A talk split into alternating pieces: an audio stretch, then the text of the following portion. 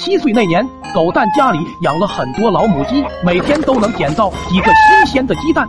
聪明的小狗蛋突然意识到一个问题：每天从鸡窝里拿到的鸡蛋都是新鲜的，可以保存很久。那如果把别的鸡蛋也在鸡窝里放一下，那是不是就会刷新鸡蛋的保存时间呢？这样鸡蛋就不会坏了。于是把家里的鸡蛋全部放在鸡窝里，为了让鸡蛋觉得自己是刚出生的，又把老母鸡放在鸡蛋上面，一顿操作下来，狗蛋十分满意，马上找到老爹邀功汇报自己的科研成果。狗蛋爹看到儿子这么聪明。就给了狗蛋五毛钱，让他一会去买止痛片，然后给了狗蛋最爱吃的熊掌干煸大嘴巴子。要强的狗蛋怎么能忍受这样的侮辱？只有报复性消费才能安抚狗蛋受伤的心灵。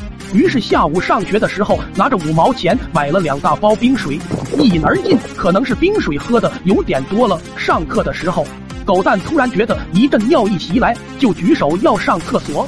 老师瞅了他一眼，没好气的叫他憋着。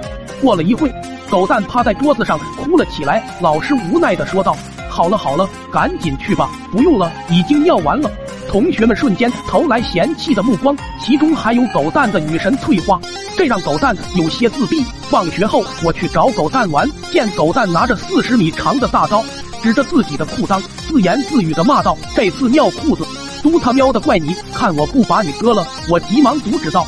是不的呀，狗蛋，你割了以后怎么尿尿呢？狗蛋挥了挥刀说：“我已经想好了，我还有两个蛋，就说明我还能孵出两个小鸟。”听了狗蛋的想法，我顿时觉得很有道理。就在狗蛋正要下手的时候，我又问道：“那新的小鸟孵出来之前尿尿怎么办？”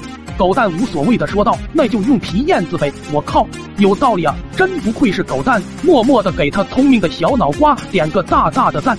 随后给了狗蛋一个鼓励的眼神。这时候动画片开始了，我们决定看完动画片再行动。然后狗蛋妈回来了，拿着四十米大刀切菜去了。失去了大刀，我提议道：“不如这样，你先把新的小鸟孵出来，然后再切旧的，这样不就更保险了吗？”狗蛋连连点赞。从那以后，狗蛋每天晚上都抱着老母鸡去被窝，具体干什么我也不知道，我也不敢想。